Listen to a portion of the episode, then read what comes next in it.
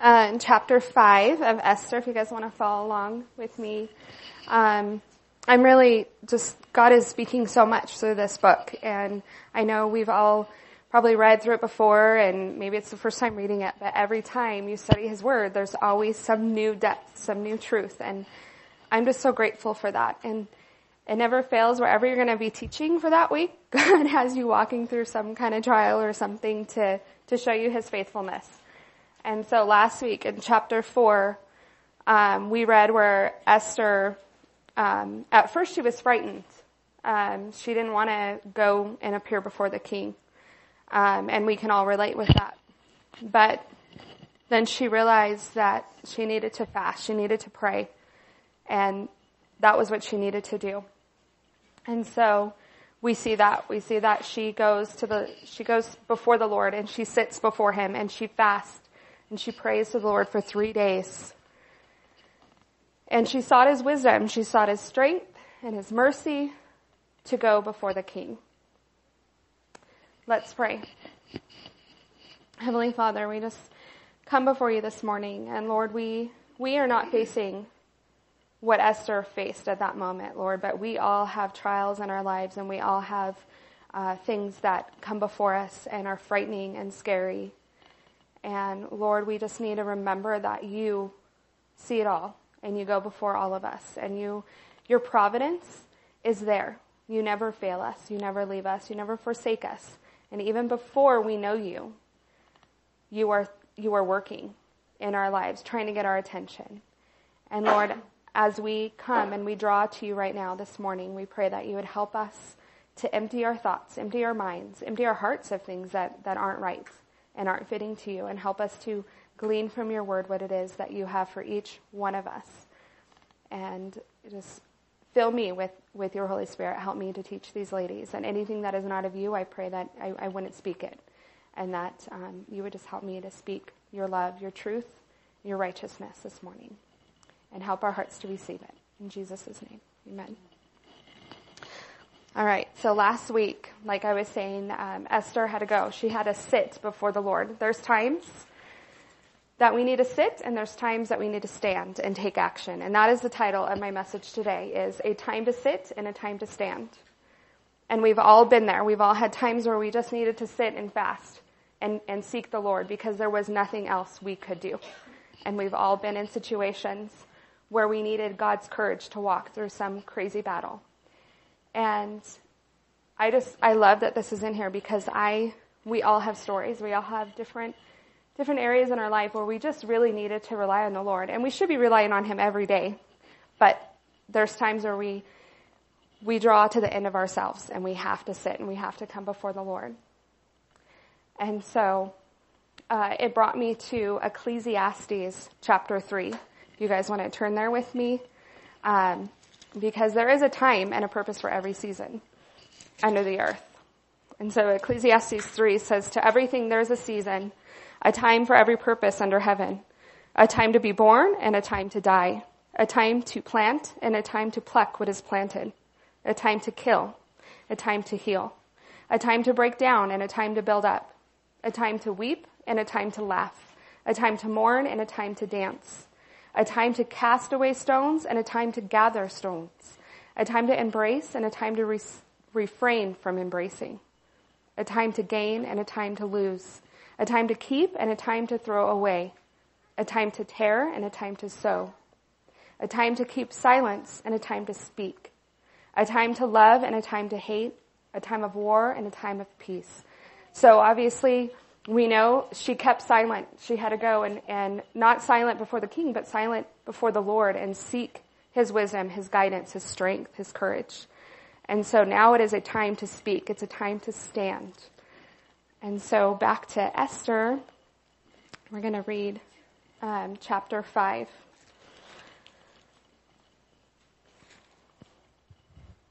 Actually, I'll read 4 at the end of 4 um, 416. She said, Go, gather all the Jews, her president Shushan, and fast for me. Neither eat nor drink for three days, night or day. My maids and I will fast likewise, and so I will go to the king, which is against the law, and if I perish, I perish. So Mordecai went his way and did according to all that Esther had commanded him. She gathered her people to help her to come alongside and we can do that as well. We need that. We need each other. We need that community of praying together, seeking the Lord for each other. And so now chapter 5 verse 1. Now it happened on the third day that Esther put on her royal robes and stood in the inner court of the king's palace across from the royal throne in the, in the royal house, facing the entrance of the house. So it was when the king saw Queen Esther standing in the court that she found favor in his sight. And the king held out to Esther the golden scepter that was in his hand. Then Esther went out, or I'm sorry, Esther went near and touched the top of the scepter. And the king said to her, what do you wish, Queen Esther? What is your request? It shall be given to you up to half the kingdom. So Esther answered, if it pleases the king, let the king and Haman come today to the banquet that I have prepared for him. Then the king said, bring Haman quickly that he may do as Esther has said. So the king and Haman went to the banquet that Esther had prepared. So we see here God gives Esther favor once again. We know that King Ahasuerus in the past, what did he, he banished Vashti. He's, he's a man, a very quick, quick tempered, quick to listen to other people. And this time, again, he, he sees favor. He finds favor with Esther. So have, have we ever been in a situation, have you guys ever been in a situation where you were frightened? You didn't know what would happen. You needed to sit. You needed to fast. You needed to pray um, I have a story of my own that God was reminding me of um, in a different light when I was studying this this chapter. Um, a lot of you know my story of my testimony between me and my husband and, and our family, and I remember the day leading up to this one particular day. I had prayed over and over and over, and my husband was not saved. And before his BC days, before he knew Christ, he was not a nice man. Um, and he'll admit it. but he was different. He was a different kind of guy. And um, he was, it was bad. Our relationship was, was very scary. And I was, I was afraid. I, I had much fear. And I prayed and prayed and prayed. And then at one day, God said, I've made a way for you. Move. Go. And he gave me the picture of the Israelites when they're standing at the Red Sea and they're, they have the, the Egyptians behind them chasing them and there's water before them. And what are they gonna do? And they're crying out to the Lord and the Lord said, go, I've made a way for you. And that is exactly what God showed me that day was I needed to stop um, quivering in my in my boots, and I needed to go because God had made a way. And so I did. I left and God provided. He had to move. I was in the way. So this is where my title is, is there's a time to sit and a time to stand. God told me to stand and to go. When we stand, we are in action. When we're sitting, there's a time for that. There's a time to sit and to fast and, and come before the Lord. And then there's a time where God tells us to act, actively move. And because I obeyed the Lord, God saved my husband. And so circumstantially, I was frightened to leave. I was so scared. I had four children. I was 25 years old with, um, hmm, I don't even remember how old my oldest was, maybe five. Um, and I had all the way down, I had little stair steps. And so I had a new five month old and a five year old and in between their children. And I was young, but I knew the Lord and God, God gave me a way out. And some people would look at that and go, God would tell you to leave your husband? Yeah, he did because I needed to get out of the way. And because I obeyed, and I was frightened, but I obeyed, God saved my husband. And spoiler alert, we know God saves the Jews. So just something that God was pouring over me as I was reading this is He will give us those things, that time in our time of need. He, he gave me favor with four different families. We stayed five nights away from our home. My husband didn't know where we were. Uh, we were in hiding because it was that dangerous. And, um, and so God gave me favor with four different families with my, my little brood of, of children. And, uh, he made a way and he, he took care of us. And so here Esther walks before the king frightened probably. But at the same time, she has courage. We see a different, different, um, different Esther. The first, her first immediate reaction was, uh-uh, I ain't doing that. I, it's, do you know what happens to people that do that? And we can all do that, but I'm sure God was speaking to her in her, um, in her head of, trust me. And so that's encouraging for all of us. Trust Him. Listen to that voice as we sit and we be still before Him. So we see God gave Esther favor. So let's go to chapter 5 verse 6. At the banquet of wine, the king said to Esther, What is your petition? It shall be granted you. What is your request? Up to half the kingdom, it shall be done. Then Esther answered and said, My petition and request is this. If I have found favor in your sight of the king, and if it pleases the king to grant my petition and fulfill my request, then let the king and Haman come to the banquet which I will prepare for them. And tomorrow I will do as the king has said. So we might go, why is she doing it again? Why, why would she not just tell him then? But again, we can look at our own circumstances and go, there's times where it does not make sense. Why would I do this again? Why would I, why aren't I just going ahead and rushing and telling him? Because we think, oh gosh, you know, I gotta hurry up. I gotta get these things done. I gotta, I gotta move on. I'm on a schedule. but God is in control. His ways are not our ways. And we see that, um, in Isaiah 55, 8.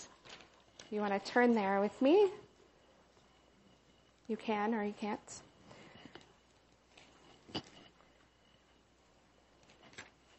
55 8. For my thoughts are not your thoughts, nor are your ways my ways, says the Lord. For as the heavens are higher than the earth, so are my ways higher than your ways, and my thoughts than your thoughts. We don't always understand why God has us do things the way that we do, or the way that He asks us to. And we may be in circumstances where people say, you know, they question us or they judge us. Why are you doing it like that? Why? That doesn't make sense. Especially to the world. Our lives do not make sense to the world. But God's thoughts, His ways are higher than our ways. He sees the big picture. We know that through this, as, as we get through the book, His timing was perfect because the day of Purim was the day and the day that they um, were supposed to be annihilated by the people. The Jews were supposed to be annihilated Instead, it turns around and those people that we're going to annihilate end up getting annihilated by the Jews and they're able to protect themselves. And it's on that day. So God's timing is perfect. So when people try to, to judge our ways or not understanding why, why wouldn't you just, you know, we can go back to, this is what the Lord's telling me to do and I'm going to obey him. I answer to the Lord, not to you or to anyone else. We say it gently and nicely, but getting the point across.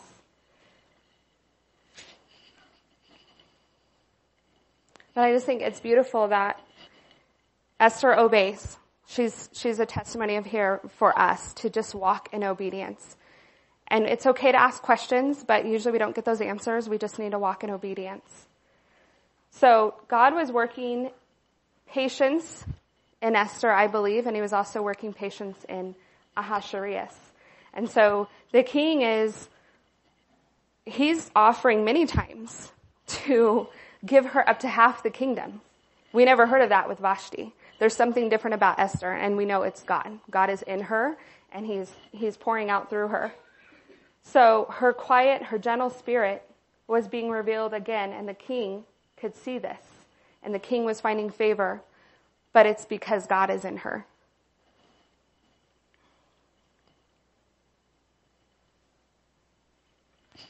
So back to um, chapter 5 verse 9. So Haman went out that day joyful and with a glad heart. I find that really striking because Haman's excited. He enjoyed this banquet. He had, he enjoyed it. He had fun with them or, or whatever that looks like fun. Maybe because he was, um, it was filled with wine and food, but he enjoyed it. But, verse 9 says, when Haman saw Mordecai in the king's gate, and that he did not stand or tremble before him. He was filled with indignation against Mordecai. This is a man that's discontent. He is swaying one way and the other. What a, an emotional roller coaster because he's, he's on this high of happiness and then oh, there's Mordecai and he, he hates this guy. And we know why. We studied that a couple weeks ago.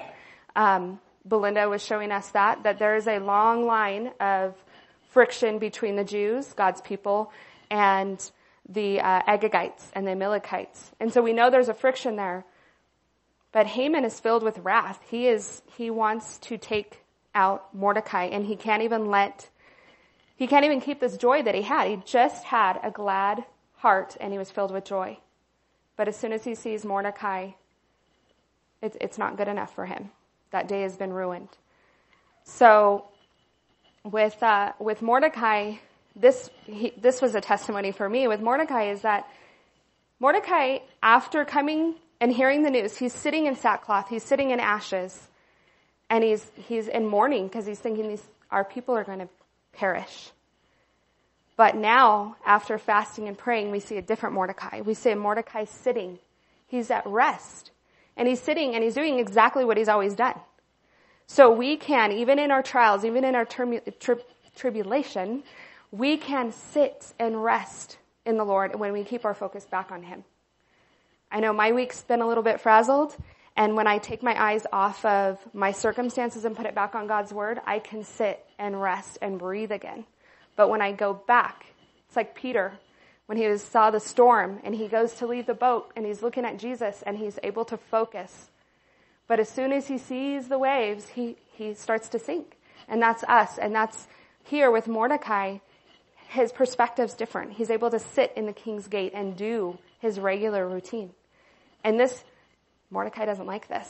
Mordecai wants him to tremble because he knows that Mordecai knows about this now. I'm sure he saw him sitting in sackcloth and ashes and ripping his clothes and being, being in mourning. But now we see a different Mordecai and this Haman does not like. And so we're going to have these, these issues in our life where people are going to uh, be upset.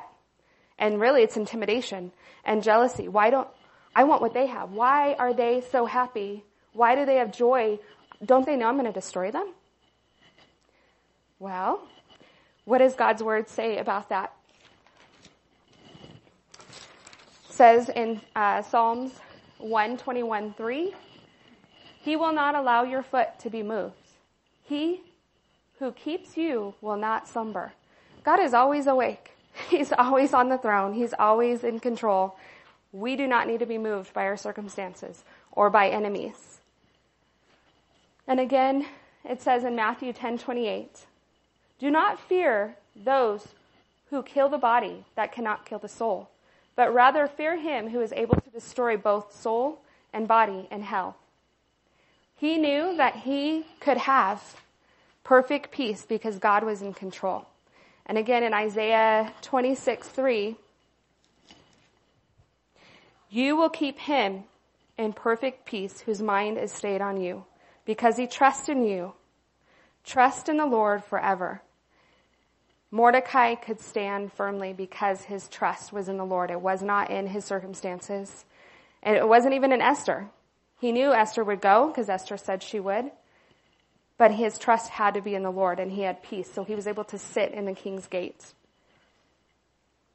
I just think that's, again, that's, that's a, a testimony for us. All these stories in the Bible are so we can reflect, so we can learn and, and trust the Lord. So Haman, I believe that, that made him fearful. Usually when we're afraid, it can lead to anger. Or, you know, hatred obviously leads to anger. But there's all kinds of things with Mordecai going on here. He's afraid. He's intimidated. And so he doesn't like that Haman is not bowing down to him. I'm sorry, that Mordecai is not bowing down to him. So verse 10. Nevertheless, Haman restrained himself and went home. And he sent and called for his friends and his wife Zeresh. So I, I believe the time frame, he hadn't seen his wife, he hadn't been home because when this is all taking place, there's quite a few months here where he's, um, he's serving the king. Now the king had made him of higher power and whatnot, and so he hadn't been home. So now he's going home and he's seeing his wife and his friends. So Haman, verse 11, then Haman told them of his great riches, the multitude of his children, everything in which the king had promoted him, and how he had advanced him above the officials and servants of the king. So Haman is full of himself again. He's boasting. He's excited about me, me, me, and everything that um, that is going on in his life. Where he doesn't even know. On the flip side, the reason he's getting invited to these banquets is because he's he's going to be called out in his sin. And I love. There's so many verses that I couldn't write them all down, but there was a verse um, that comes to mind about what is done in darkness will be brought to light, and we can rely on that when there is someone maybe is sinning against us and doing things that's hurting us, they're really sinning against the Lord, and the Lord will have vengeance. He will deal with those things. So we can trust in Him. God's at work behind the scenes, and He's going to deal with it. And so Haman, though, he has not a clue. He's just thinking he's Mr. Awesome. So, um, but that's what pride does to us. Pride causes us to be blinded by our of even our faults. So Haman doesn't even see his own faults here. Verse 12. Moreover, Haman said, Besides, Queen Esther invited no one but me to come in with the king to the banquet that she prepared, and tomorrow I again am invited by her along with the king. Verse 13. Yet all this avails me nothing so long as I see Mordecai the Jew sitting at the king's gate. He's just so discontent with Mordecai's life that he's even alive. And that's just so sad because Mordecai should be enjoying the fruit of his, his labor. If he's really enjoying all these things that he has, these blessings, but instead he's so focused on wanting to destroy a man. And so maybe for us, maybe we have anger towards somebody. We can get little Haman stirring up inside of us and we need to squash him and, and do a regular heart check. Like the Lord says uh, the heart is desperately wicked. Who can know it? And then Saul, um, David in the Psalms wrote, you know, to or wrote the, the psalm, "Search me, O God, and know my uh, know my heart, and try my anxieties, and see if there be any wicked way in me." He knew we should know that we don't even know what's going on in our heart half the time. Why am I frustrated? Why am I angry? Why am I frustrated and irritated? We need to do a heart check. Haman didn't even see what was really going on inside of his heart. Verse 14. Then his wife Zeresh and all his friends said to him, Let a gallows be made, fifty cubits high, and in the morning suggest to the king that Mordecai be hanged on it. Then go merrily with the king to the banquet. And the thing pleased Haman, so he had the gallows made. Wow. so his wife is going along and giving him awful counsel. She advises her husband to commit murder. It's not even this, this edict that was made that the king had signed. This is just go ahead and kill him and then you can go merrily on your way. So I saw this as the tale of two wives. We see King Ahasuerus and we see Haman, both men filled with anger and indignation at times and quick tempered. But there's two wives and they're two different wives. Esther filled with God and his spirit, and she has a um, gentle and quiet spirit, and she's being led by the Lord, and she's patient. She's not running, um, rushing to things. She's waiting on the Lord. And then you have King, um, King or I'm sorry, Haman's wife, Zeresh, who, who is advising her husband, going along with his frustration, his anger, instead of maybe taking a little bit of exhortation to her husband and saying, honey, no, like, hey, look at all the good that's going on. Why, why would you want to, what's wrong with this guy Mordecai? Tell me about him. She's not even, um, investigating the matter a little bit more. Instead, it's, I got a quick fix for you. And I think for her, there might have been bitterness in her heart. She hadn't seen her husband for a while. And so if this guy is in your way, then, then destroy him. Maybe she was sad. Maybe she was lonely. Who knows why, but what kind of counsel are we giving our husbands? We know, as the word says, by a um, gentle and quiet spirit, we can do so much. We can come alongside people. We can encourage them. So maybe not everyone's married, but what kind of friend are you? Are you being a Esther or are you being a Zeresh? That's hard because sometimes I think we're a Zeresh and we just act. I've never, never advised anyone to do this, to take someone out, but just the, the fashion behind it. So what kind of, what kind of wife, what kind of counsel are we giving to our friends?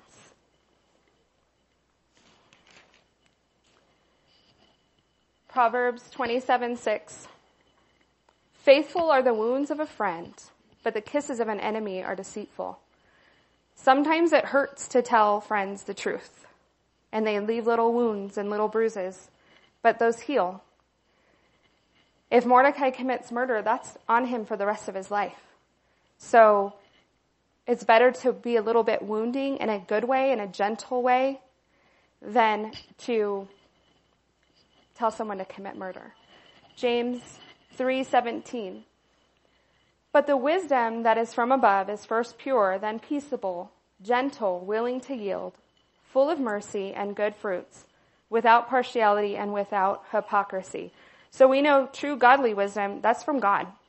And we can get that by praying and seeking.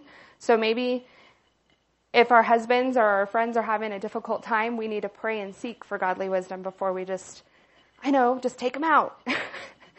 you know, um, I know in the past my husband has shared different things with me and I'm like, man, and I'm right there doing the, you know, yeah, you're right. That guy's so mean.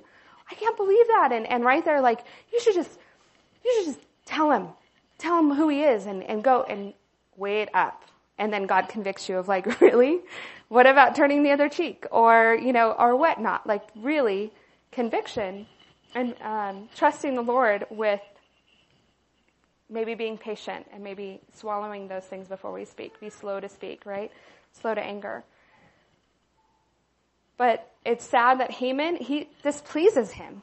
He didn't even question it. So we see where their hearts are, where his wife is, and where Haman are, where their where their um, hearts are. In Genesis 4:38, we see the very first murder. We see Cain killed Abel, and it started with anger. So each of us, we need to check our anger. We need to check our hearts when we have anger. And we can say, oh, but it's just a little, it's different. I'd never kill somebody. But the reality is, we need to check our hearts because if we have that anger, we can act in it. Our flesh is strong, but we need to walk in the Spirit and walk in His love and His truth. Um, I was going to read that out of Genesis 4, 3 through 8, if you want to go there with me. I know we all remember this story, but reflecting on how quickly things can turn. Verse 3 And in the process of time it came to pass that Cain brought an offering of the fruit of the ground to the Lord. Abel also brought of the firstborn of his flock and of their fat. And the Lord respected Abel and his offering, but he did not respect Cain and his offering. And Cain was very angry and his countenance fell. Cain didn't seek God going, well, why? Right away he's angry. That's his, his in, instinct is he's angry. So the Lord said to Cain, why are you angry? And why is your countenance fall, fallen? God already knew the answer, but he's asking him, he's trying to check his spirit. Hey, why are you acting like this? So the Lord said to Cain, I'm sorry, verse 7, if you do well, will you not be accepted? And if you do not do well, sin lies at the door and its desire is for you, but you should rule over it. We need to rule over the sin. Get rid of it. Let it go. Let go of our anger. Be quick to get rid of those things. Keep short accounts with one another if we're angry. Verse 8, now Cain talked with Abel, his brother. And it came to pass when they were in the field that Cain rose up against Abel, his brother, and killed him. Very first murder, and it started with anger. So we need to check ourselves if we have anger, like be real with ourselves. What, what's going on? Why am I so quick to get angry? Why am I frustrated? What's going on with me? Verse, uh, 1 John 3.12. Cain murdered Abel because his works were evil and Abel's were right. Right here we see with Haman and Mordecai, Mordecai's ways are right. He has the Lord.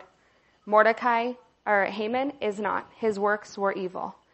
So whatever is going on in our lives right now, personally, everybody's got stuff going on, good and bad and ugly.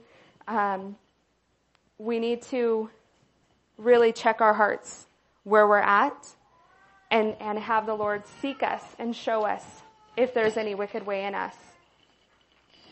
And we shouldn't run to do evil.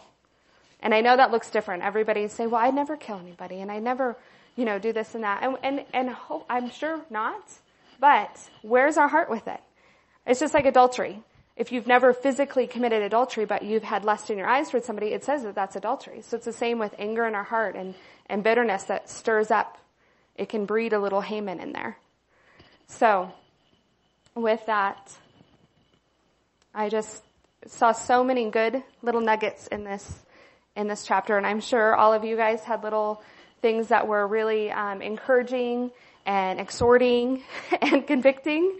And so I, I'm just really glad that God is His mercies are new every morning.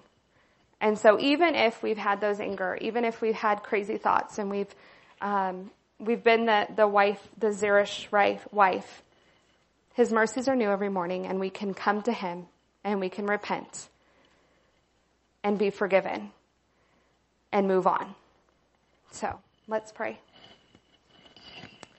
Heavenly Father, we just thank you, Lord, for this morning and we thank you for your word. We thank you, Lord, that it is alive and well and it is um, so powerful, Lord. It can change our hearts and change our lives. And Lord, I pray that you would help us to learn from this and to grow closer to you and to be more of an Esther, Lord, in our lives. And um, we see the true woman of valor that she was in this. But she was human, just like us. So help us to not, uh, when we fall, help us to remember that your word says a man may fall seven times, but he gets right up. And that's because you're with us and because you encourage us. So help us, Lord, to go from here and to be different. We love you in Jesus' name. Amen.